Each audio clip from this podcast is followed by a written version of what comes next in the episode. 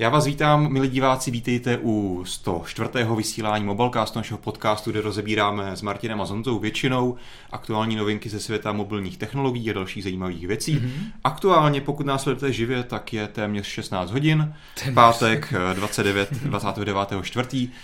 A stejně jako vždycky budeme rádi za vaše případné kontextuální a vtipné a vhodné připomínky k tématům, které rozebíráme, případně i vaše dotazy, které můžete směřovat na YouTube do chatu, který tam probíhá, myslím, že někdy dole nebo po pravé straně živě. Ale pouze k věci. Tak. K tématu, tak. k věci a nehádat se o tom, který telefon No a jaká to témata dneska budou teda? To je zásadní. Aby diváci věděli, na co si mají ptát. Přesně tak. Tak začneme Androidím, respektive googleským hmm. kroužkem no. A Google Play, Chrome OS a novinky kolem aplikací na Chrome OS. Hmm. Potom se podíváme na nějaké ty nákupy. No. Potom se podíváme na hvězdu posledních týdnů a měsíců Elona Muska, který Zamíříme trošku ke hvězdám. Poslední týdny fakt plní Aha. přední stránky nejenom internetových, ale i klasických novin. No, aby to nebyla taková nuda, tak to na závěr proředíme trošku statistik, eh, finanční výsledků a čísel. Na to tak. se už těšní těšíte. Ale okořeníme to třeba tím, že si řekneme, proč si myslíme, že se hmm. uh, některým výrobcům daří tak dobře Aha. a naopak některým daří tak špatně. Dobře, tak se na to pojďme pustit. Aha. Tak ty jsi dal uh, první téma samozřejmě na první místo, protože to je pro tebe velká zpráva. Já se přiznám, že často vlastně tam ty témata házím, ani nepřemýšlím, jaký mají mít pořadí, ale jo, dneska, je první, podvědomě. dneska je první uh, aktuální, taková zatím teda spekulace, ale je to podložené docela, fakt, docela zajímavými informacemi. Jedná se o to, že uh, dneska vlastně na Chrome OS už máš možnost vlastně spouštět některé Android aplikace, mm-hmm. protože Google vlastně do toho systému doplnil určitý runtime, které ty aplikace dokáží spouštět, ale nikdy tam vlastně nebyl žádný store těch Android aplikací. Vlastně do této doby se do Chrome Storeu dostalo asi 6-7 6-7 aplikacích Androidích, myslím, že tam nějaký Evernote a podobné aplikace. 6-7? Tak. Aha, to je hodně. Jo, takže to bylo hodně omezené, opravdu jenom pouze vybraní výváři tam měli možnost v tomhle pilotním projektu něco zveřejnit. A ty říkáš, že Windows mají málo aplikací.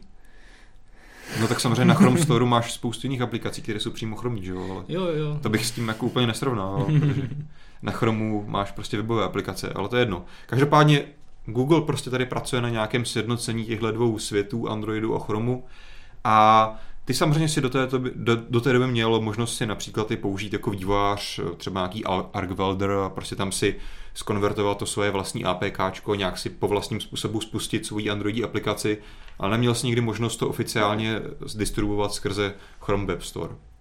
Teďka vypadá, podle toho některým uživatelům se totiž v testovacích verzích Chrome OS eh, objevila najednou nová položka, že si tam právě můžeš povolit právě integraci Google Play Store, kompletní nabídky vlastně všech aplikací pro Android mm-hmm. a vlastně i do toho Chromu a navíc tomu napovídají různé vlastně stringy v kódu toho samotného operačního systému a tak dále. Takže vypadá, že na blížícím Google I.O., který je mimochodem 18. května, za tři týdny, se my jsme se, my jsme se mohli dočkat například i této novinky, že opravdu vlastně s Chrome OS, což bylo původně právě ten čistě webový, webový systém, že jsi tam vlastně neměl ty nativní aplikace, které by si mohly instalovat a idea byla opravdu spolehat se čistě na web, takže by opravdu přece jenom tohle Google mohl změnit a opravdu tam zavést instalaci vlastně nějakých nativních aplikací, když budou primárně pro Android, hmm. ale budeš je tam moc spouštět. A my, proč myslíš, že to Google dělá? Je to proto, že prostě ten, ty aplikace, které jsou pro uh, Chrome, tak si samozřejmě říkal, že jich hmm. tam je spousta, což je pravda, ale drtivá většina z nich jsou, jsou to web, webové věci, že? Webové věci, různé rozšíření hmm. a tak podobně a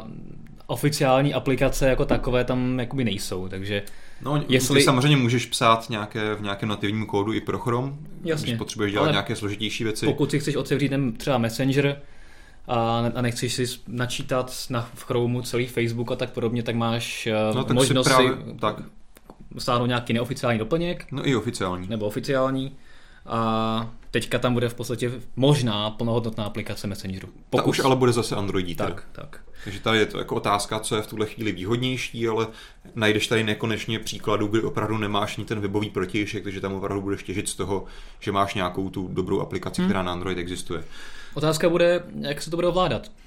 Eh, pokud si třeba vyzkoušíš eh, některý z transformerů od Asusu nebo některé ty hmm. notebooky nebo ty konvertibly s Androidem a zkusíš si to ovládat pomocí touchpadu a tak podobně, ty aplikace, které jsou hmm. primárně Androidí, založené na swipování hamburger menu zleva a tak podobně, tak tam je to takové trošku těžkopádné. Jasně, a už jenom o tom, že... horší, na druhou stranu vždycky takové věci jako hamburger vždycky fungují i na klik, vždycky tam máš to tlačítko, na které jasně, prostě klikneš. Jasně, no, ale... A to ostatně se dneska hodně používá i na webu hamburger menu, že hmm. prostě na ně klikáš na ty tři tři čárky, takže... Ale vlastně Chrome zařízení z Chrome OS jsou většinou nedotyková, hmm. Hmm. už jsou jednu, dvě dotyková, ale většinou opravdu budeš omezený na tu klávesnici a myš a... Ne, ale určitě máš pravdu, že tohle jsou prostě aplikace primárně řešené na dotykový displej na, malé, na malý telefon, případně teda v některých případech na tablet hmm. a tady určitě bude docházet k nějakým kompromisům.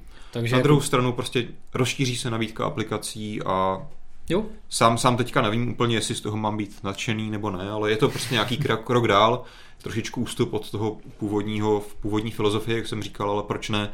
Já myslím, že prostě Google hledá možnost, jak eh, Chromos dostat mezi více lidí a tímhle prostě ta platforma bude zase o hodně atraktivnější, protože tam ty aplikace opravdu budou, budou, dělat, jako budou umět dělat mnohem víc věcí a teoreticky vlastně díky tomu, že to nejsou úplně nějaké klasické jako když bychom brali paralelu s, s Windowsem, tak nějaké Win32 aplikace, které umí dělat úplně cokoliv, což ti prostě způsobuje zase určitá rizika a náročnost údržby toho systému a tak dále. Že tady bych dokázal hádat, že možná se Google podaří udržet právě takovou tu bezúdržbovost a stabilitu toho samotného operačního systému, právě protože tam opravdu ty aplikace pořád jsou nějakým způsobem sandboxované, hmm. omezené a nemohou dělat úplně všechno, co chtějí. Takže to si myslím, že může být zajímavý krok. A vlastně taková ta diskuze, že tady má Google velký ekosystém Chromu a velký ekosystém Androidu, co s ním bude dělat, že by to možná mělo smysl nějak zblížit, tak to je to asi ten jako jeden z těch prvních velkých kroků. Přesně tak, jakoby, my už jsme na to naráželi několikrát v Mobilecastu, že uh, Apple se snaží slučovat ty svoje mm-hmm. systémy, i když ne tak moc třeba jako Windows. A Google v podstatě Chrome OS a Android jsou do značné míry oddělené systémy, které v podstatě mezi sebou mají společného akorát ten Chrome, a, a, ale nějaké větší propojení tam mimo toto hmm. není. Takže je možné, že opravdu si Google říká, tak pojďme udělat něco podobného a zkusme udělat prostě, i když s nějakými variacemi, hmm. jeden operační systém, jedny aplikace pro více zařízení a prostě budeš mít opravdu vlastně to, o, čas, o co se neúspěšně pokoušel Microsoft mít jednu aplikaci pro mobil, tablet a, Jasně. a počítač, hmm. tak v podstatě tímhletím krokem se Google pokouší o to tež, ale má k tomu našlápnuto mnohem více, nejenom proto, že těch aplikací je více, ale já bych tady s tím zase know-how. možná úplně nesouhlasil. Ano, jako mohlo by to tam dospět, ale opravdu by potom prostě Google musel vlastně trošičku změnit přístup k tomu samotnému Androidu, hlavně donutit vývojáře tedy opravdu dělat i aplikace, které se budou v nějakém režimu dobře ovládat na tom počítači. Hmm. Protože ten, eh, ta myšlenka těch univerzálních aplikací na Windows je skvělá a teoreticky opravdu bylo dobré, že prostě můžeš mít jednu aplikaci, která se bude pohodlně ovládat jak na, na malém displeji telefonu, tak na počítači s myší klávesnicí. A to teďka vlastně Android vůbec neřeší, že jo? Takže když prostě teďka bude jenom ten stav, že tam budeš si moc nainstalovat, nevím, Instagram, tak jako hold prostě to bude Instagram, ale nebude ti přinášet nic navíc pro ten počítač.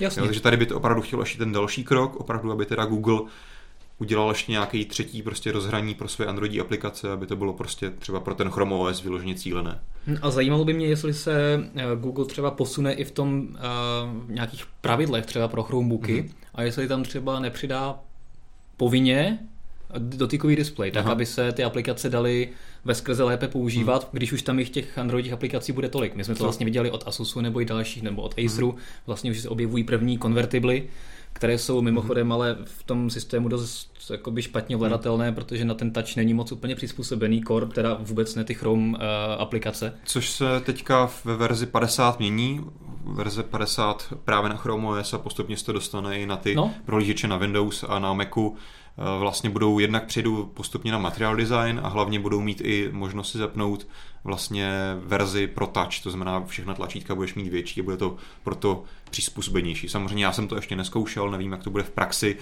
ale jenom čistě z toho, jak jsem viděl ty screenshoty, tak to prostě dává smysl, hmm. jo, bude to asi ovladatelnější. No a vidíš, to je přesně další z kroků, který možná naznačuje, že bychom se mohli u Google dočkat nějakého posunu hmm. a že by třeba uh, Chromebooky mohly být dotykové, když už tam budou takovéhle hmm. dotykové aplikace, Chrome na to bude přizpůsobený, tak konečně třeba si Google řekne, ano, máme na to nyní software, tak hmm. pojďme dělat dotykové notebooky. Pak je teda otázka, jestli, Nebo to, jestli to trh bude chtít, ale proč ne? Jasně.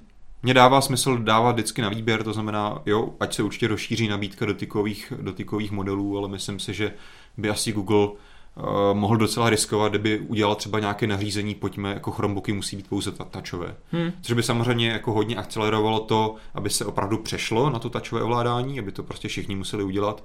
Na druhou stranu si myslím, že by Google tady hodně koketoval s nějakým potenciálním odmítnutím od zákazníků. To si nemyslím, tak když máš dotykový notebook, tak tě nikdo nenutí ten touch využívat. No ale, jako ale... nese to sebou jako automaticky nevýhody v tom, že ten displej je lesklej, tak to už má těžší. Vě- většina notebooků.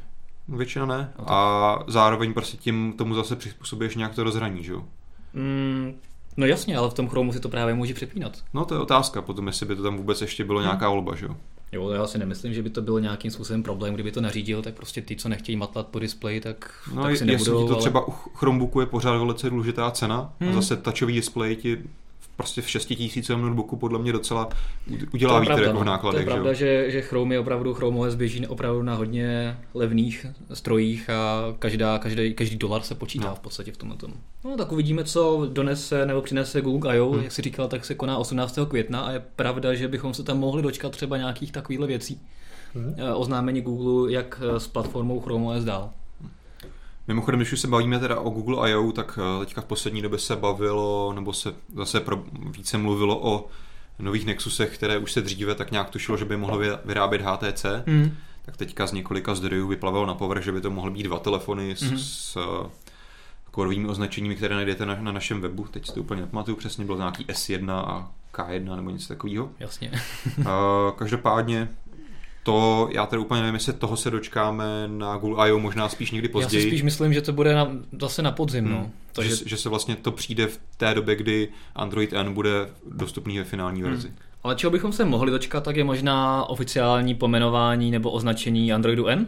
Že by oficiálně oznámili jméno? To je otázka. Samozřejmě on to v tomhle Google se trošičku vyvíjí, protože pokud si pamatuju, tak uh, loni snad jako ten Android M, ten koncept byl dostupný snad první den nebo těsně před, před Google I.O. No. A teďka vlastně jsme měli Android N, ten tu developer preview verzi už třeba měsíc před Google I.O. Takže je možné, že by i v tomhle jako Google se mohl posunout a opravdu už na Google I.O. ukázal, to, tohle je finální, tohle finální verze, finálně budeme umět tyhle ty funkce a takhle se to bude jmenovat. To je no. docela dost možný. Já se bojím ty Nutelly teda. já to nějak už jako neprožívám. Myslím, že ještě jako byly mnohem hloupější názvy minulosti, takže... Uh, dobře, no. Možná než od toho Google utečeme, tak mám tady zajímavou otázku od Marka Smékala. Ptá se, k čemu se v dnešní době vlastně vyplatí používat Chromebook? Obyčejný zápisník do, do školy, nebo prostě když člověk opravdu chce na cesty lehké zařízení s klávesnicí, hmm. nestačí mu tablet, a chceš prostě nenáročný uh, notebook, který dlouho vydrží, nemusíš se o něj starat, otevřeš ho, napíšeš nějaký text, stačí ti základní funkce a nepotřebuješ tam upravovat fotky, hmm. videa. Což taky jde nějakým způsobem Jasně, základním. ale je to vždycky o kompromisech, jo. takže asi, asi k tomu no. Mm-hmm. Jo, určitě Chrome, Chromebook je určitě zaměřený na lidi, kteří nemají problém být většinu času online, i když samozřejmě Chrome OS některé věci umí docela spolehlivě řešit offline, no. ale pořád ten, jako, ta filozofie je, že to je online zařízení, máš, má, jsou tam webové aplikace a co je právě velkou výhodou proti ostatním zařízením je právě, jak jsem říkal na začátku, ta bezúdržbovost. Opravdu neřešíš aktualizace, neřešíš antiviry, neřešíš nastavování, prostě otevřeš, funguje to, zavřeš to, uspí se to, když prostě se ti notebook rozbije, ztratíš ho něco, tak prostě si koupíš nový, dostaneš nový, otevřeš ho, přihlásíš se to, máš tam totožnou práci, tak jako si ji prostě zavřel na jiném zařízení. Takže tohle pokud k někomu přijde zajímavé, třeba z důvodu toho, že to chce pořídit někomu, u koho vlastně nechce akce, jakože akceptovat takové to klasické, že prostě každý měsíc musí dělat nějakou údržbu Windows zařízení, tak tohle jako může být, může být zajímavý. Samozřejmě má to hmm. spoustu kompromisů, takže tak tolik jednušek Chromebooku. Dobře, pojďme se posunout uh, trochu víc do komerce. Nokia, Nokia, Nokia si řekla, že by jí slušily nějaké hodinky. Nokia byla zase na nákupech, ta Nokia vlastně neví v podstatě co s penězma, nebo ví a postupně hmm. to realizuje, protože Nokia, to si připomeňme, že má jakoby spoustu peněz teďka. Aha. Jednak prodala samozřejmě svoji mobilní divizi Microsoftu, to víme, jak to skončilo. No. Možná udělala dobře, protože za to vykešovala docela hodně peněz. Z hlediska Nokia asi jo, no. A samozřejmě potom prodala svoji mapovou divizi HERE, mm-hmm. automobilka Mercedes, BMW a Audi. A za to vykešovala také slušné peníze. Takže teďka v podstatě Nokia je v síťovém biznesu, mm-hmm. koupila Alcatel, Lucent. Lucent, takže tam to byl jeden z prvních nákupů. Koupila pár dalších malých firm. Víme, že Nokia vyrábí ten tablet Nokia N1 už nějakou dobu. Už dlouho, no. Nevím, jestli se ještě vůbec prodává koketuje zase s návratem k mobilním telefonům. A on máš nějakou takovou tu kamerku Ouzo, nebo jak se jmenuje, 360 stupňové, takže no, takovéhle minoritní věci zkouší. Takže, takže teďka Nokia si hraje v podstatě, nakupuje firmy hmm. a, a zkouší v podstatě za ty peníze, které eh, z těch prodejů vykešovala, tak eh, za sebe udělat novou společnost, eh, trošku se rozevřít do hmm. různých oborů, postavit z toho něco nového a třeba v momentě, kdy uh, bude moci licenčně používat opět značku Nokia na telefonech, což už bude, myslím, že v příštím roce snad, hmm tak eh, se do toho může vrhnout naplno a zase po značku Nokia uvidíme celou řadu věcí. To je otázka, jestli se vůbec Nokia bude pouštět do telefonu. Já bych si v tuhle chvíli docela dokázal představit, jako je to pořád lákavá, ta, ta no, značka no, má hodnotu. Představitelé Nokia si přímo vyjádřili, že ano, že, hmm. že jakmile to bude možné, tak to udělají. To chápu, ale takže, takže já bych si bych jako možná docela... dneska dokázal představit, že by to možná ani nemuseli zkoušet, protože víme, že tohle je hodně kompetitivní trh a ačkoliv prostě Nokia je Nokia, je to nějaká značka, tak víme, že prostě prosadit se, mimochodem se dneska o tom vlastně budeme bavit v druhý půlci mobilecastu, je dost těžký. Mm-hmm. Mě by třeba dávalo jako smysl, kdybych byl já Nokia teoreticky, tak bych opravdu ty peníze věnoval nebo investoval do, to, do těch věcí jako právě dnes zmiňovaný nákup Wittings, což je právě výrobce, tuším francouzský, který je pro nás známý hlavně tím, že dělá chytré hodinky. Mimochodem, pokud to neznáte, Petr to možná ukazuje i na videu, to jsou to klasi, vlastně takové ty hodinky, které vypadají jako čistě analogové, ale no. mají některé chytřejší funkce. A nejenom chytré hodinky, Wittings samozřejmě dělají celou řadu věcí. Přesně tak. Takže třeba jsme v redakci testovali chytrou váhu od Aha. Wittings. Je to častokrát značka, která je spojována nebo byla spojována s iOS zařízeními. Wittings zařízení uh, najdeš i v uh, APRkách Apple Premium mhm. Resource mm-hmm. v Česku, takže si tam můžeš koupit uh, při Wittings. Jsou to designovky, hezky udělané věci. Takže myslím, že to dává docela smysl, že si Nokia takovou firmu hmm. koupila. Může Obecně se točí kolem i IoT věcí, zdraví, hmm. fitness, takže to si myslím, že jsou témata, která opravdu mají budoucnost. A tady si myslím, že opravdu dává smysl eh, investovat peníze, protože tam ještě ten trh není urvaný, není rozdělený. Mm-hmm. Tam opravdu má Nokia možnost se prosadit, ale upřímně se nedokážu představit scénář, kdy prostě Nokia bude nějaký výrazný hráč v mobilních telefonech. To, to já asi zase, jakoby, já bych to tak černě neviděl, když si vezmeš, kolik desítek milionů telefonů se pořád prodává Dobře, s ale to Nokia jsou prostě a, hloupý telefony. No, a, a pokud uděláš může udělat to samé, co vlastně udělala s tabletem. Ona si ho taky víceméně obrendovala, Jasně. spolu vyvinula, tak ona si nechá vyvinout někde v Číně telefon uh, s Androidem za 15 2000, nalepí na to značku Nokia rozhodí to do Indonésie, do Indie a takovýhle zemí. Sice na každém telefonu zase vydělá prostě pár dolarů, hmm. ale tu značku se zase začne budovat a Určitě bych, eh, určitě bych to viděl tak, že Nokia má výrazně snažší pozici se případně znovu na tom trhu ochytit, než kdyby to byl nějaký eh, začínající výrobce. To stoprocentně. Takže, ale jasně, určitě to bude mít těžké, ale zase na druhou stranu si myslím, že ta značka, zejména v těch oblastech, rozvojových světech mm-hmm. a v částech světa teda, se je natolik silná, že prostě v Africe, Indonésii, Indie, tam jakmile bys nabídnul pár levných hmm. telefonů s Androidem, s logem Nokia, proč ne? Asi jo, jako tady takhle na ty loukosty to... Určitě, určitě to třeba nebudou, možná bych klidně bych si dokázal představit, že Nokia by nejdřív právě obsadila tyhle ty trhy a třeba na Ameriku, Evropu, což jsou hmm. výrazně nákladné trhy a se vstupem do těch trhů a prosazení se tady jsou spojené výrazné náklady, tak to by tyhle ty trhy vůbec neřešila hmm. v první fázi a třeba by se opravdu zaměřila na tyhle ty. Ale to hodně spekulujeme. Jasně. Do té doby Nokia koupí ještě pár dalších společností a uvidíme, kolik bude mít vlastně peněz na ten svůj start. Ale teďka má... otázka, jestli teďka nevím, určitě by to šlo někde dohledat, kolik má asi tak Nokia peněz. No tak Jestli by si mohla třeba dovolit koupit nějakého mobilního výrobce, jo? protože jedna věc je, že oni mají, oni mají eh, značku, ale fakticky jim jako obrovské množství vlastně toho know-how a těch lidí odešlo do Microsoftu a pak se to postupně rozpustilo. Aha, takže no to právě zase můžeš spoustu lidí zase vrátit. Teoreticky, jestli ty lidi jako nemají práci, tak je pořád může najmout zpátky, no, ale Ne, určitě to prostě, pokud by opravdu měla být Nokia opravdu výrobce hardwareových mobilů, tak to bude chtít opravdu hodně práce. Ne, tam těch no, peněz má ještě spoustu, no, za, třeba za hír, to, byl, to byly částky v miliardách hmm. eur a tady za Withings dala 170 milionů hmm. eur, hmm. takže tam myslím si, že má ještě velké jo. rezervy a určitě se pohlíží po dalších investicích. Že jako třeba by mohlo dávat smysl, že si koupí někoho, nevím, jako HTC, a prostě bude mít výrobní továrny, bude mít inženýry, bude mít distribuční síť. A... No, ale tak HTC to stejně vyrábí Foxconn, ne? Tak jako všechno vyrábí Foxconn, že jo? Jde o to, že prostě HTC má nějaký designový studio, tady ty věci. Hmm. Což jako Nokia teďka úplně nemá, že jo? Proto se to tehdy hodně řešilo, že byl ten první tablet N1 s Androidem, že jako se hodně spekulovalo, jestli vůbec si ho i Nokia designovala, jestli to prostě nevzala jenom jo, tohle chceme, dejte nám jako tam nálepku Nokia. A... Tak. Jo, takže asi o, se shodneme, že o Nokia rozhodně neslyšíme naposledy uh-huh. a po tom mírném útlumu, kdy jsme v podstatě slyšeli, že Nokia pořád něco prodává a občas teda něco koupí, tak si myslím, že tak za rok, za dva o té značce se zase začneme slyšet uh-huh. a Finové budou moc být zase hrdí, hrdí trošku. Třeba jo? Každopádně o komi slyšet velice často v posledních týdnech, jak si zmiňoval Elon Musk. Ano který o sobě teďka v úplném týdnu dal vědět dokonce dvakrát s dvěma docela takovými ambiciozními projekty. Už mu to přišlo, že po tom, co si připsal nějakých 400 tisíc předobjednávek na Model 3 a hmm. posadil raketu z kosmu na plovoucí neukotvenou plošinu v moři, takže už jako se o něm dlouho nemluvilo, tak pravda, zase no. trošku rozvířil vody. No.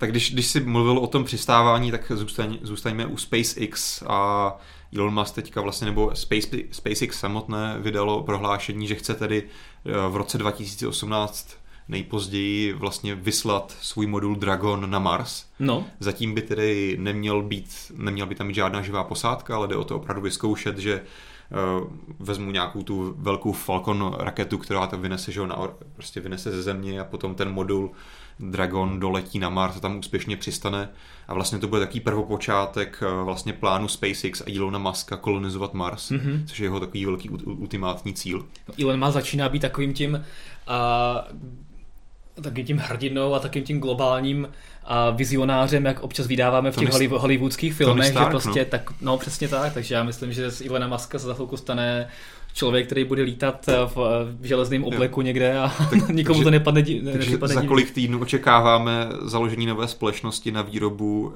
nějakých exoskeletonů lítacích? Hele, to, on to tweetne určitě za nějakých pár jo. týdnů. Ne, každopádně zpátky k tomu Dragonu a, na, a tomu hmm. Marsu, tak je to zpráva, která byla hodně překvapivá. Hmm. No, nikdo o tom moc jakoby nevěděl, nebo se čekalo, že se to oznámí až někdy na podzim. A teďka pomocí jednoduchého tweetu podstatě to oznámili a v, už velice konkrétní ten plán hmm. v roce 2018.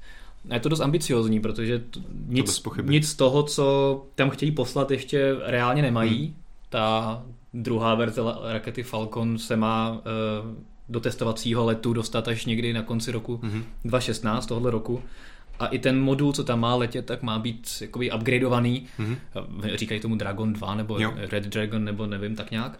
Takže tam opravdu je celá spousta věcí, kterou musí vyzkoušet a hlavně se vyjádřili, že chtějí na tom Marsu přistávat inovativněji mnohem než, než ty ostatní rakety, Aha. které tam vždycky ten modul poslali tím způsobem, že se nafoukly padáky nebo se nějaké airbagy roz, nafoukly a nějakýma kotrmelcemi. Oni mají vždycky... prostě propulzní motory, které opravdu postupně takhle přistanou, tak jak to vidíme v těch sci-fi filmech. Tak, což je, což je, hrozně, na, což je hrozně náročné na techn- technologii, hmm. protože když si vezme, že sedm měsíců, což je zhruba doba, kterou ten eh, modul pluje od eh, Země k Marsu, hmm. takže tam máš palivo, které ti musí potom ve přesně danou chvíli eh, zažehnout se, hmm. opravdu všechny systémy musí fungovat tak, aby ta raketa dopadla nebo dosedla lehce na, na povrch, tak to je hrozně komplikovaná věc, proto to teďka řeší těmi, těma způsobama, mm-hmm. nejenom proto, že to palivo samozřejmě něco váží a musí ho vláčet sebou, ale prostě proto, že to je jednodušší vypustit padák a doufat, že se to nějakým způsobem těma airbagama tam zachrání, no,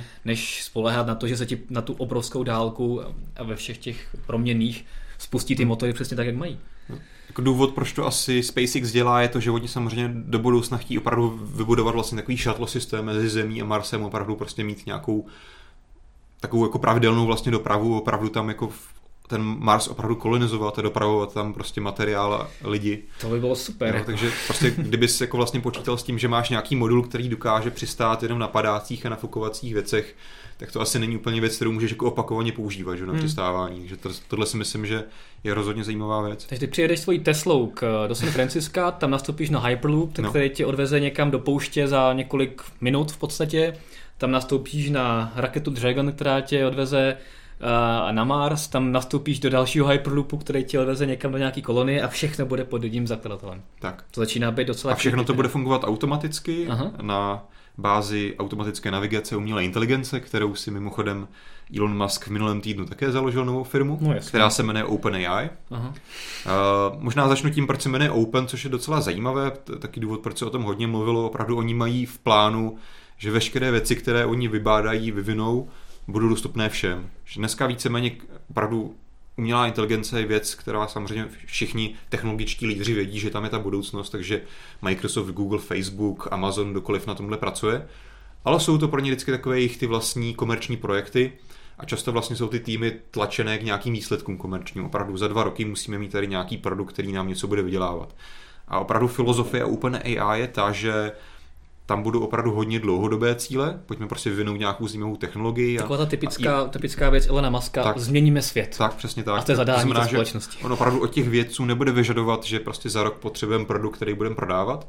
A zároveň je tam opravdu ta filozofie, že cokoliv teda vymyslíme, tak by opravdu mělo být dostupné všem komukoliv, kdo to bude použít, tak to bude moci, což mi přijde opravdu hodně zajímavé. Včetně výroby té exoskelet, těch exoskeletonů tak, tak, a v takové té laboratoři, laboratoři na vrcholu mrakodrapu, kde Jarvis, přesně tak. Jarvis bude, bude open sourceovaný. Přesně tak, Dobře. každý se do něj bude moct nabourat v podstatě.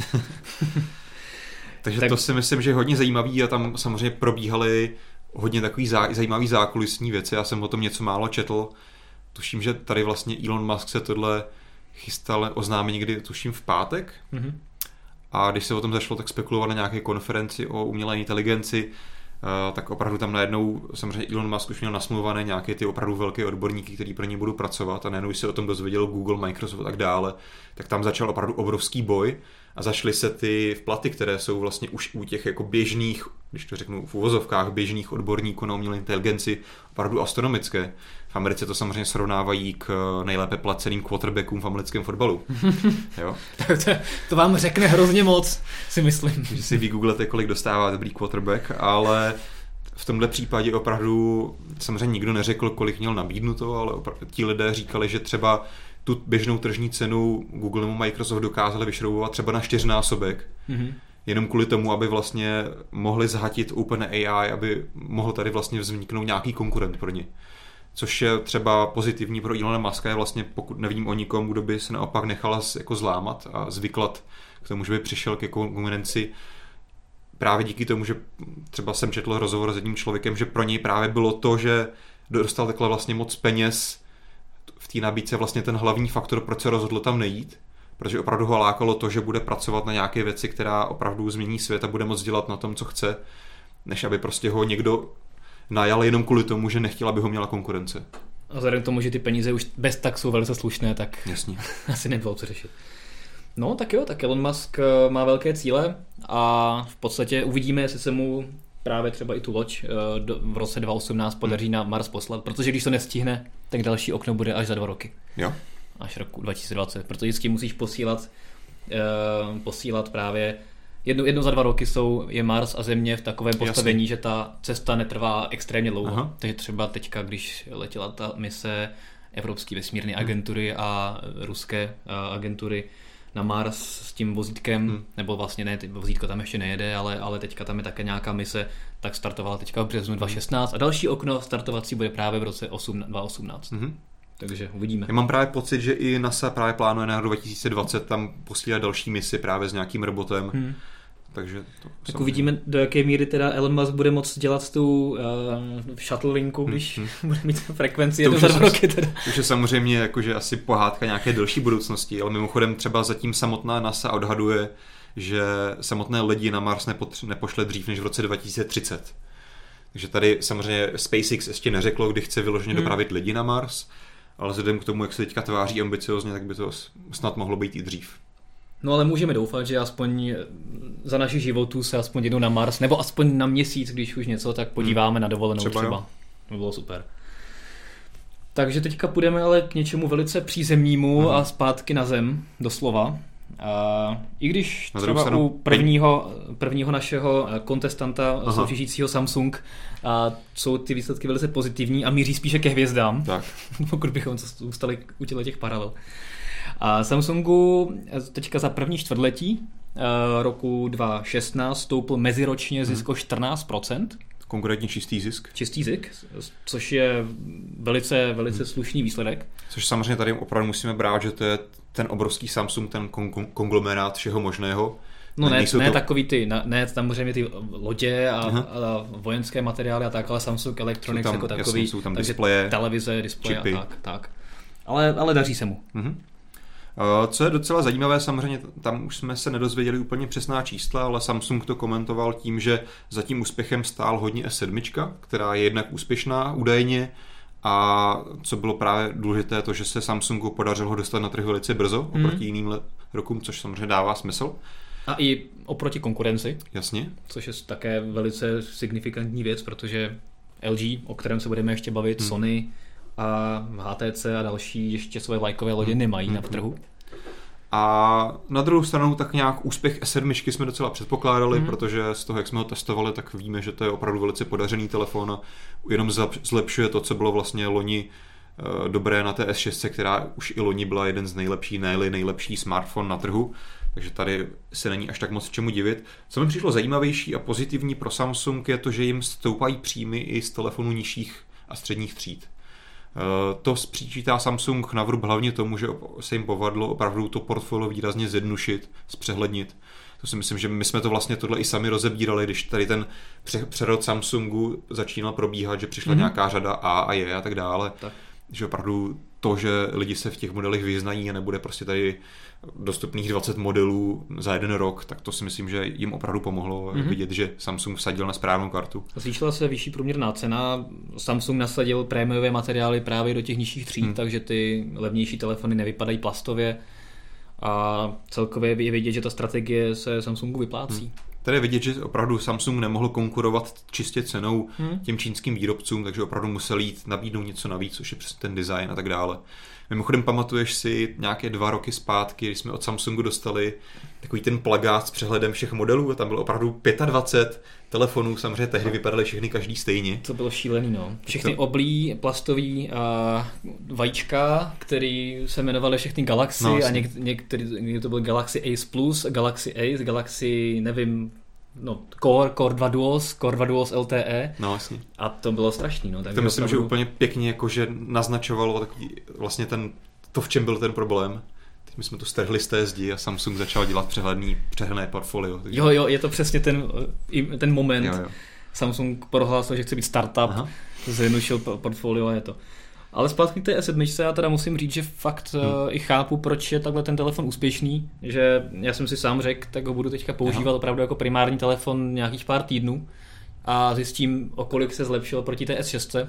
A i když jako navenek může vypadat dost podobně, tak musím říct, že S7 je fakt pod asi první Samsung, a po dlouhé době jakoby jeden z mála Androidů, který opravdu funguje i po takhle dlouhé době, když se ho zasekáš aplikacema a opravdu ten telefon jakoby jede. Mm-hmm.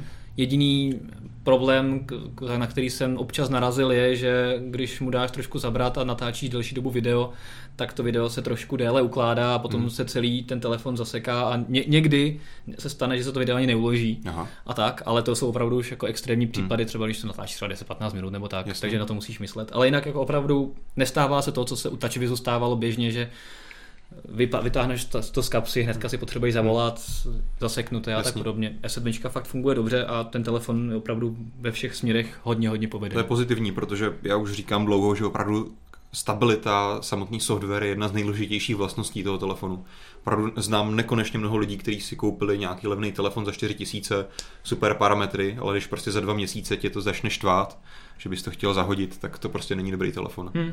A na Mimochodem s tím souhlasí i s tebou právě Mr. Nope, který píše, že právě ty nové telefony jsou daleko hezčí, designy zajímavější a hlavně software není tak katastrofický jako dříve. Přesně tak. Konečně se Samsungu podařilo přinést tu ohromnou nabídku funkcí, která vždycky byla super a konečně ten mix těch funkcí funguje. Hmm. To, co byl prostě problém u předchozích generací, že tam opravdu těch vychytávek funkcí nastavení bylo spoustu. Ale... Pořád si na tom dost práce, třeba v tom nastavení přehlednosti, ale jo, zlepšuje se to. Já, já jsem na to zvyklý, takže já s tím nějaký, nějaký jako výrazný problém nemám, ale to je přesně, že jsem rád, že právě Samsung dospěl do tohoto stavu, protože pokud někdo chtěl používat stabilní a rychlý telefon, hmm. tak si vzal Nexus, ale tam zase ty funkce jsou úplně někde jinde a polovina věcí, na které ty jsi zvyklý, um, od takhle výrobců nastavuje a tak podobně, tak tam není.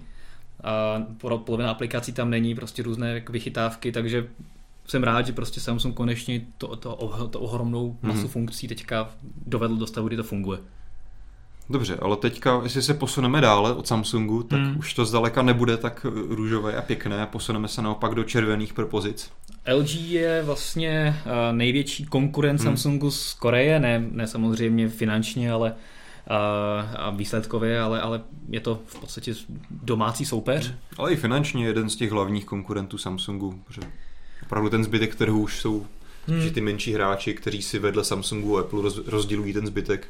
Pak samozřejmě máme tady ještě Čínu, Huawei, Xiaomi, tak ty no. začínají být docela důležití. No a v případě LG, hmm. pokud se k němu vrátíme, tak je vidět, že mu trochu ujíždí vlak. Výsledky nejsou zdaleka dobré. Hmm. A, a prodává méně telefonů, vydělává méně a nevypadá to s ní dobře. Tak jako to zase, jo, je určitě negativní ten klesající, klesající tendence, zároveň jako je potřeba říci, že samotné LG ještě zdaleka není ve ztrátě, pořád, to... pořád měla provozní zisk 420 milionů amerických dolarů. Ale celá, celé LG. Celé LG je určitě potřeba říct, že samotná právě mobilní divize byla naopak ve ztrátě 168 milionů dolarů. Právě. A LG to hodně, nebo často se to připočítává na vrub tomu, že LG hodně opravdu masivně investovalo do kampaně G5, a od ní si hodně slibuje, že se jim v tom ta, ty investice vrátí. Hmm. Což teda na tom se asi shodneme, že tady jsme na to hodně zvědaví, protože nevím, jestli zrovna letošní vlajkový model LG je to správný moment, kdy opravdu na to vsadit hodně. To souhlasím, no.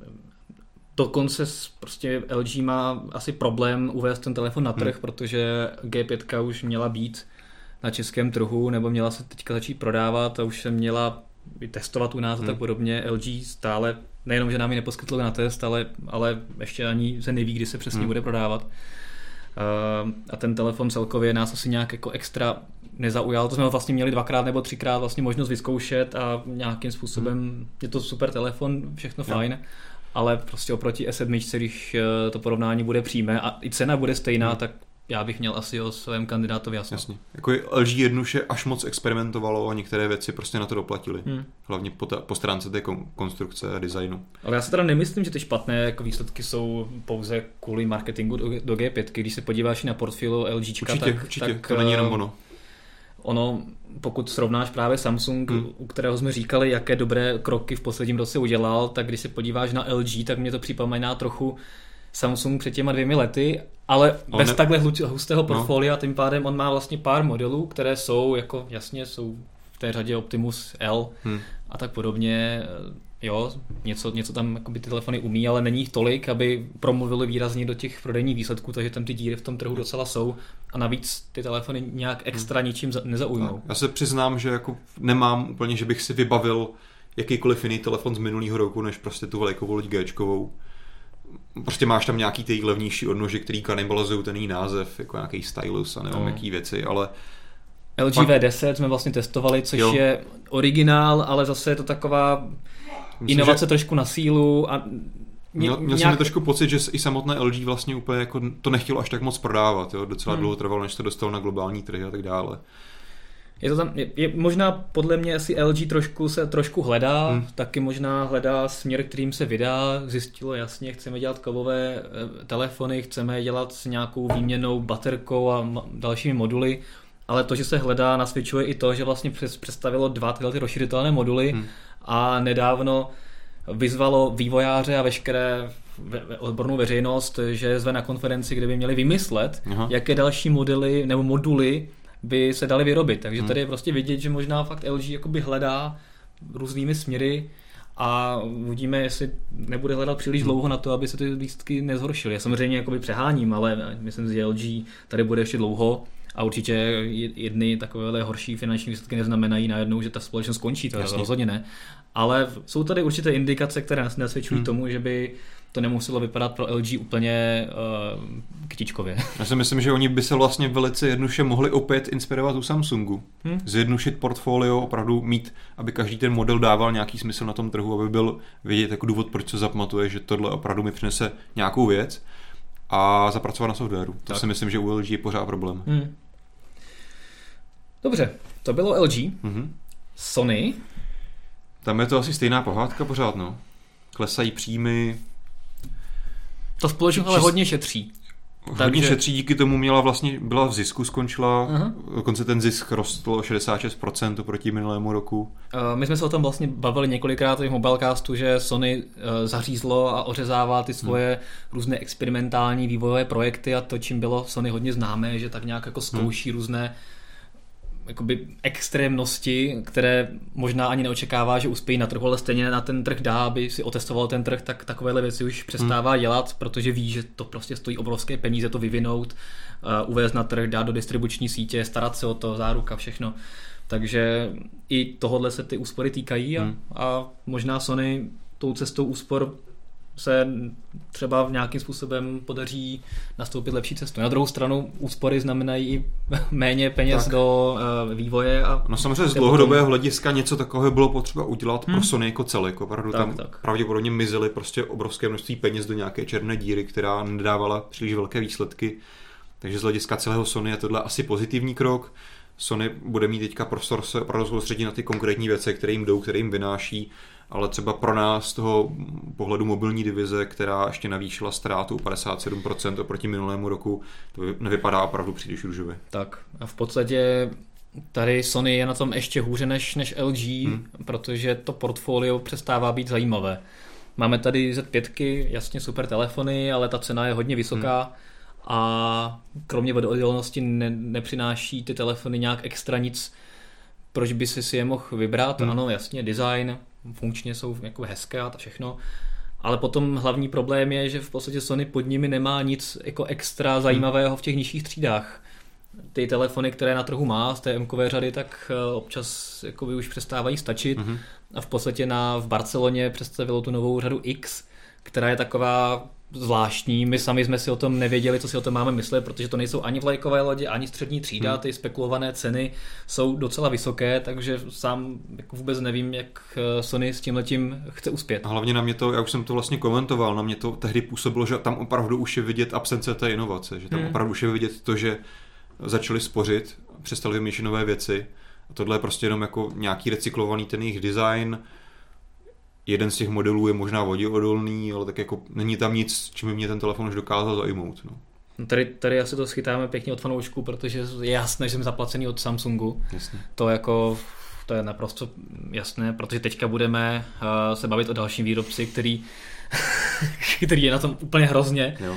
A, jako Apple to víceméně už může zabalit. Vlastně v podstatě jo. A měl by to konečně zdát ten boj s tím Samsungem hmm. a přenechat Samsungu vládu jo. nad světem, jo. protože to nemá smysl. Sponzorováno Samsungem. Ano, přesně tak. Dej tam to logo, Petře, prosím tě. uh, Apple. Zvážníme, protože to, co se stalo u Apple, bylo očekávané, mm-hmm. ale stejně to spoustu lidí překvapilo a je to takový trochu historický přelom. Já myslím, že to lidi úplně nepřekvapilo, ale opravdu teďka to, opravdu Analy... se, teď se to stalo skutečností, ta věc, která prostě bájně Apple tlačil před sebou tu dlouhodobu růstu. Analytik, analytiky a nás to nepřekvapilo, protože to, že tam nějaký pokles bude, už oznamoval na druhou Apple stranu, před rokem. Na druhou stranu i trh čekal, že ty výsledky budou lepší, než tak, byly. Přesně tak. Takže tady nějaké zklamání tam jako asi proběhlo. No. Každopádně, co se stalo, tak poprvé v historii uh, se stalo to, že Apple uh, meziročně... No v historii určitě ne, ale no za tak, poslední za, roky. Za posledních za poslední dobu, kdy prodává iPhony, tak, takže tak. Za, za, v podstatě historie.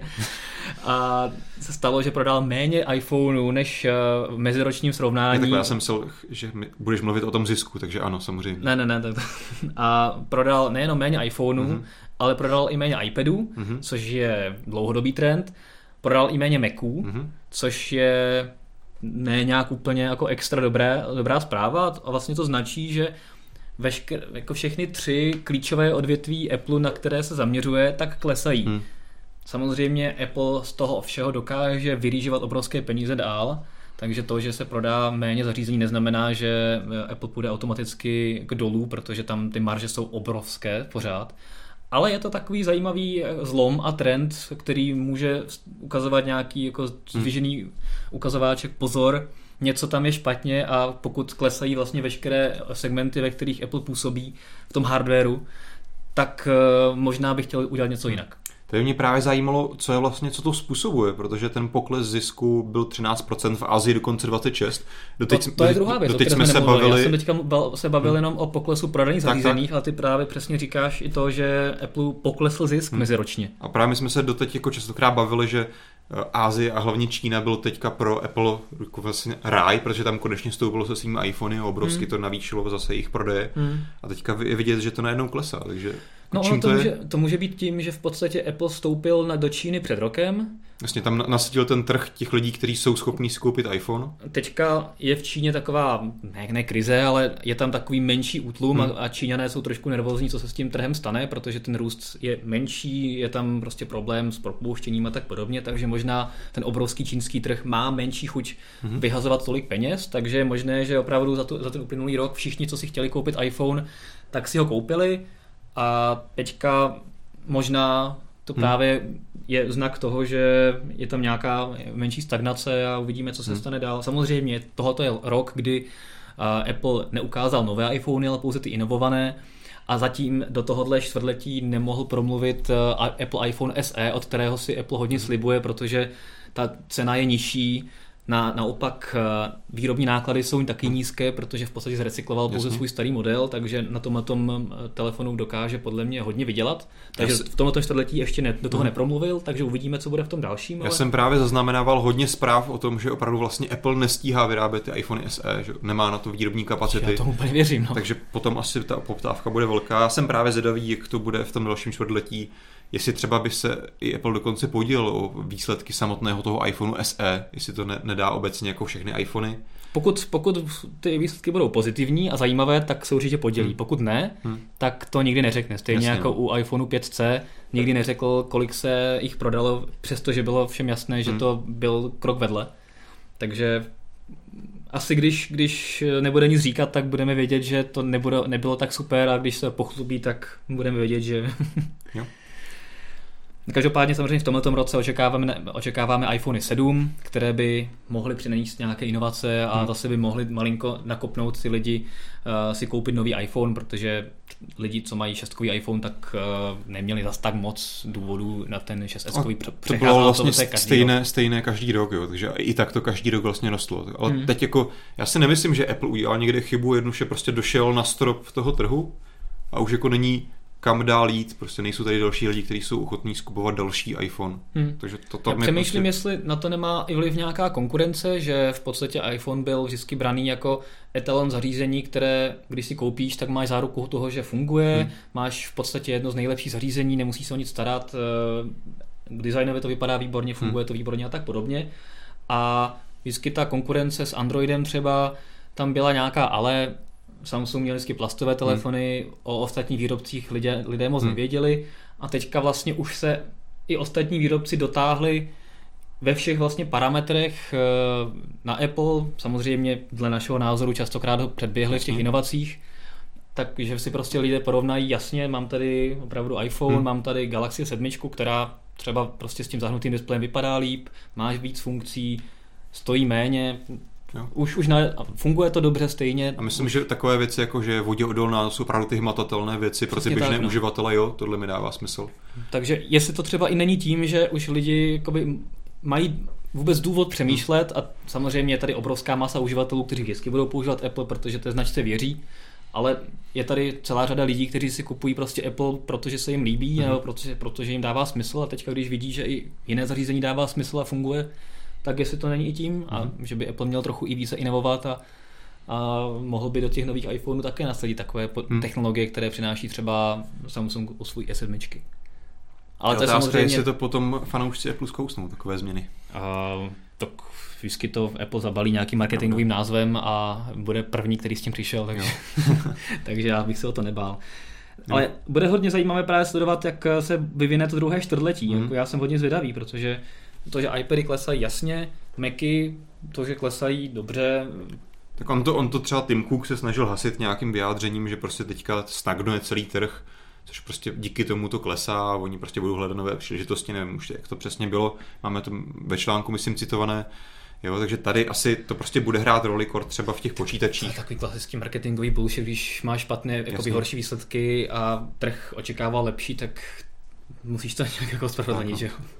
No, ale nemyslím si, že by třeba vyloženě Apple udělal něco špatně, že by v něčem zaostával třeba v počítačích, že by to mě jako odvodnilo nějaký takový výrazný pokles. Takže to si myslím, že prostě je jenom jako nějaký výsledek toho trhu, že prostě počítačů už se hold neprodává tolik. No. Hmm.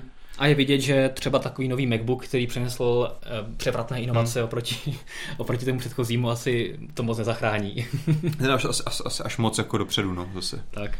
Každopádně ne, jak se říkal, Apple se nedařilo v těch hardware části na druhou stranu ve službách, mm-hmm. kam se řadí App Store, takové věci, iCloud a ostatních produktech rostlo 20 nebo 30% takže tam to zase Apple sype docela slušný peníze. Aplikací, že jsou obrovské peníze, připomeňme, že teďka vlastně se spustily aplikace na Apple TV nové, hmm. takže tam je obrovský revenue stream, který předtím neměl. Takže tady v aplikacích byl hezky Apple silný a tady asi to dokáže vyvážit trochu. Mimochodem, jak jsme se naráželi na ten iPhone SE, jestli se Apple pochlibí výsledky, tak ty si vtipně říkal, že opravdu pokud to bude úspěšné, tak ano. A to je také důvod, proč se vlastně nikdy Apple nepochlubil výsledky prodejů Apple Watch. Hmm. Takže asi, asi až tak moc zázračné nejsou. Na druhou stranu uh, Strategy Analytics vydalo teďka výzkum, nebo výsledky svého výzkumu, takže to nejsou to přesná data od prodejců, ale asi to nějakou výpovědící hodnotu bude mít. A ty říkají, že právě i Apple Watch, ačkoliv doteď vlastně stále ještě jsou, mají majoritu na trhu smartwatch, mm-hmm. uh, tak postupně klesají. No klesá podíl, klesá jejich podíl. podíl na trhu. Tak. Konkrétně například ve čtvrtém kvartálu minulého roku měli podíl ještě 63% trhu Aha. a v tom prvním letošního roku to bylo už 52%, mm-hmm. takže tady vidět, že ta konkurence v podobě Samsungu a samozřejmě Android Wear stoupá postupně. No tady, Samsungu, tady ten... ne, Samsungu nevím, protože i Samsung klesl. Aha, to je pravda.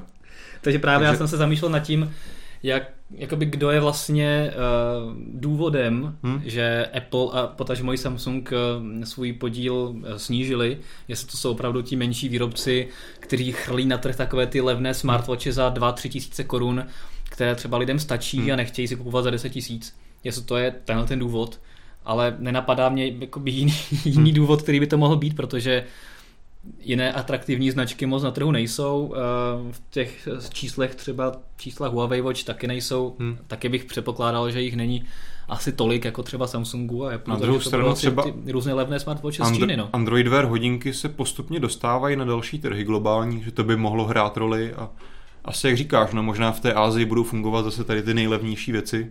No ono i u nás, když se podíváš do, když se podíváš do, do storů, nebo do, do e-shopu, tak kolik se tam prodává různých takových levných hodinek. A občas... A myslíš, že to lidé si kupují? Jako občas uh, to vidím. Jo. V, prostě v MHD, když se koukám, tak když vidím, že někdo jako má chytré hodinky, hmm. tak si koukám a si říkám si to, co to sakra je. Jako má, je takový to masivní, velký, no, hnusný displej. Ale prostě funguje to, hmm. nějak ty notifikace tam chodí a nestojí to 10 tisíc, ale stojí to 2 hmm. nebo 3, tak to lidem prostě stačí a, a prostě má chytré hodinky a nepotřebuje mít prostě něco, co vypadá takhle. Jasně. Takže je možné, že opravdu to, to je ten trend. No. A co mi ještě přijde zajímavé zmínit, je eh, obecný jakože vlastně objem prodaných chytrých hodinek z mm-hmm. součtu. Ten docela výrazně roste, ještě vlastně v loni v prvním kvartálu to bylo pouze 1,3 milionů podle odhadu Strategy Analytics, a letos to bylo už 4,2 milionů, že to je hmm. docela výrazný růst. A vlastně vánoční trh hmm. znamenal 8 milionů. Tak. Ten po to poslední čtvrtletí roku 2015, 8 milionů je docela už jako hmm. fajn číslo. Takže vidět, že si tahle docela jakože zatím eh, omezená věc dostává postupně k, i k té širší mase zákazníků. Hmm. Samozřejmě ve srovnání s počty prodejů těch telefonů, kde se prostě, že těch iPhoneů prodává 50 milionů za čtvrtletí. No prostě bambiliony, no. 61, to je 74. Tak. Jo, takže to je pořád vlastně úplně nějaký niše, ale jo, myslím, že to postupně roste. Hmm. No, ale jako pokud, pokud prostě 52% z toho má uh, Apple, tak jako hmm. 2 miliony 2 miliony lidí, co, co mají iPhone, uh, z těch 70 milionů, co si koupí iPhone, tak si koupí k tomu hodinky, to, to není úplně špatný výsledek. Tady je vlastně hrozně vtipný se podívat na ty tabulky Strategy Analytics. Vlastně v prvním kvartálu 2015 měl Apple 0%, protože ještě neměl hodinky. Samsung měl 30% a zbytek trhu nějakých 70%. No. A jak přišli Apple Watch, tak se to celé obrátilo najednou, že Apple Watch měl 63%. To, to se vlastně říkalo minulý rok, jsme to rozbírali několikrát, že, že Apple hodně Hmm. hmm. plně zmínil trh. Jo. Ale teďka je vidět, že se to asi postupně zase bude vyrovnávat a asi hádám, že prostě to bude podobný, podobný příběh jako u iPhoneu a u Androidu, no, že prostě postupně bude vyhrávat to, co je dostupné a to, co je levné. Hmm. Každopádně musím potvrdit ty čísla i z mýho pozorování, když se podíváš Hmm. kolem sebe, tak Apple Watch jsou hodinky, které jsou nejvíc vidět. Jo. Obzvlášť zahraničí třeba, tak jakože hodně. Eh, Mám tady dotaz od Perse Skala. Mhm. Mm-hmm. Jaké inteligentní hodinky považujeme za nejlepší? Nejlepší. No, co se týče softwaru, tak mě třeba osobně ty Apple Watch vyhovují hodně. Mm-hmm. Tam opravdu ty aplikace jsou, to už jsem taky říkal několikrát, že tam jsou ty aplikace na úplně jiné úrovni než u Androidu. A opravdu to jsou aplikace jak aplikace, že to můžeš op- opravdu udělat spoustu věcí. Jasně. Android Wear jsou a, založené spíš na notifikacích a ne vždycky jsem spokojený s tím, jak to funguje. Mm-hmm. Na druhou stranu vzhledově se mi Apple Watch nějak zvlášť nelíbí a vzhledem k tomu, že dřív nebo později stejně si s tím přestaneš hrát a ty hodinky používáš převážně na notifikace plus pár dalších věcí, tak eh, prostě něco s Android Wearem, jako třeba teďka Huawei Watch, co používám, které mě se jako líbí hodně, hmm. tak považuji asi za dlouhodobě eh, takový nejpříjemnější, nejlepší hodinky. I když samozřejmě ta softwarová stránka je zaostává určitě za Hmm. Apple Watch.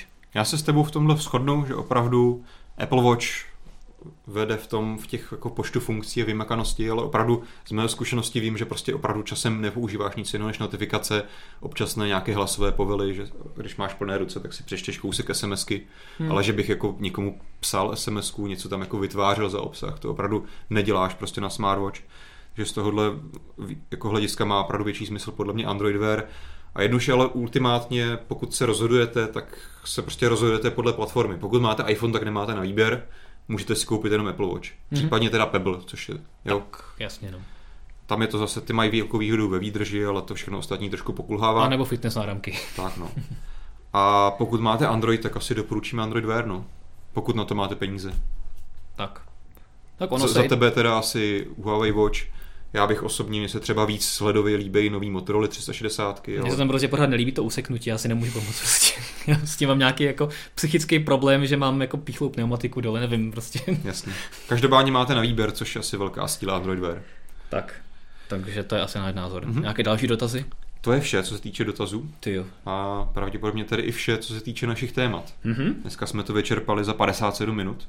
Přesně tak, ale poslední tři minuty nám zabere loučení a schrnování sociálních sítí, Jo, to, to musíme hodně natáhnout. kterých už máme hodně.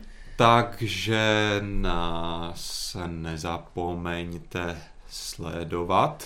Já se potom podívám, o kolik se nám mezi 58. a 59. minutou uh, snížila míra udržení pozornosti diváků a Myslíš, že to ještě videa. někde sleduje pořád? No určitě, Jo? tak určitě. Tak určitě. No tak určitě nás sledujte. Víte kde? Facebook, Twitter, Instagram, Snapchat. Google+. Periscope. Přesně tak. Určitě sam dejte i uh, like tomuhle videu, dej- dejte se nás do odběrů Mhm. mm-hmm. na našem YouTube kanálu, podívejte se na naše seriály, co Co tam máme. vždycky dělají ty youtubeři. Pokud se vám dnešní video líbilo, dejte like nebo rozbíjte tlačítko like pod videem. Rozbíte to No. ne? Bych už No nefungovalo. ty jako budeš tak mačkat, až ho rozbiješ. A takhle, a to funguje na, na víckrát, takže dáš like tak moc, že No to nevím. zkuste to, zkuste to, uvidíte. Jsme Případně kousek, napište svým kamarádům, babičkám, tetám, ať nám taky dají like. jsme kousek od 80 tisíc odběratelů a to už jenom kousek ke, sto, ke stovce, Hmm. takže se čiňte, doporučujte nás a pokud se vám ten pořad líbí, tak aspoň nás trošku podpoříte. Ještě pořád mluv, ještě 59. Jo, tak ještě, no my jsme ne, podle mě nevyčerpali všechny ty sociální sítě. Řekl Jo. si Google+? Plus? Jo, jo. Jo, fakt? Hmm. A Twitter? Twitter taky no. Tak jo, hm, tak to je asi blbý. Tak bychom si asi měli založit nějakých pár dalších sociálních sítí, nějaké obskurní sociální sítě, třeba na MySpaceu bychom se mohli Jo. zaregistrovat. Myslíš, že MySpace pořád existuje? No nevím. To zkusíme, když máme ten čas teda. Kdo, jí- kdo ho koupil? Kam ti to přesměruje? MySpace. Existuje Funguje. to pořád. Je to samozřejmě hudební služba. Aha. Sam Tsui discusses his YouTube beginnings, no vidíš. No tak jo, no vidíš, tak se tam někdy můžeš podívat. Dobře, tak v 16.59 si myslím, že už stačí a ta hodinka uh, hodinka bude stačit, takže se s vámi hezky rozloučíme, no. pokud nemáte žádné další dotazy. Petr tam nechá dlouhý outro to logo a to si myslím, že vyjde přesně na hodinu. Hele, už máme 17 minut. Tak, tak jo. Čau. Ahoj.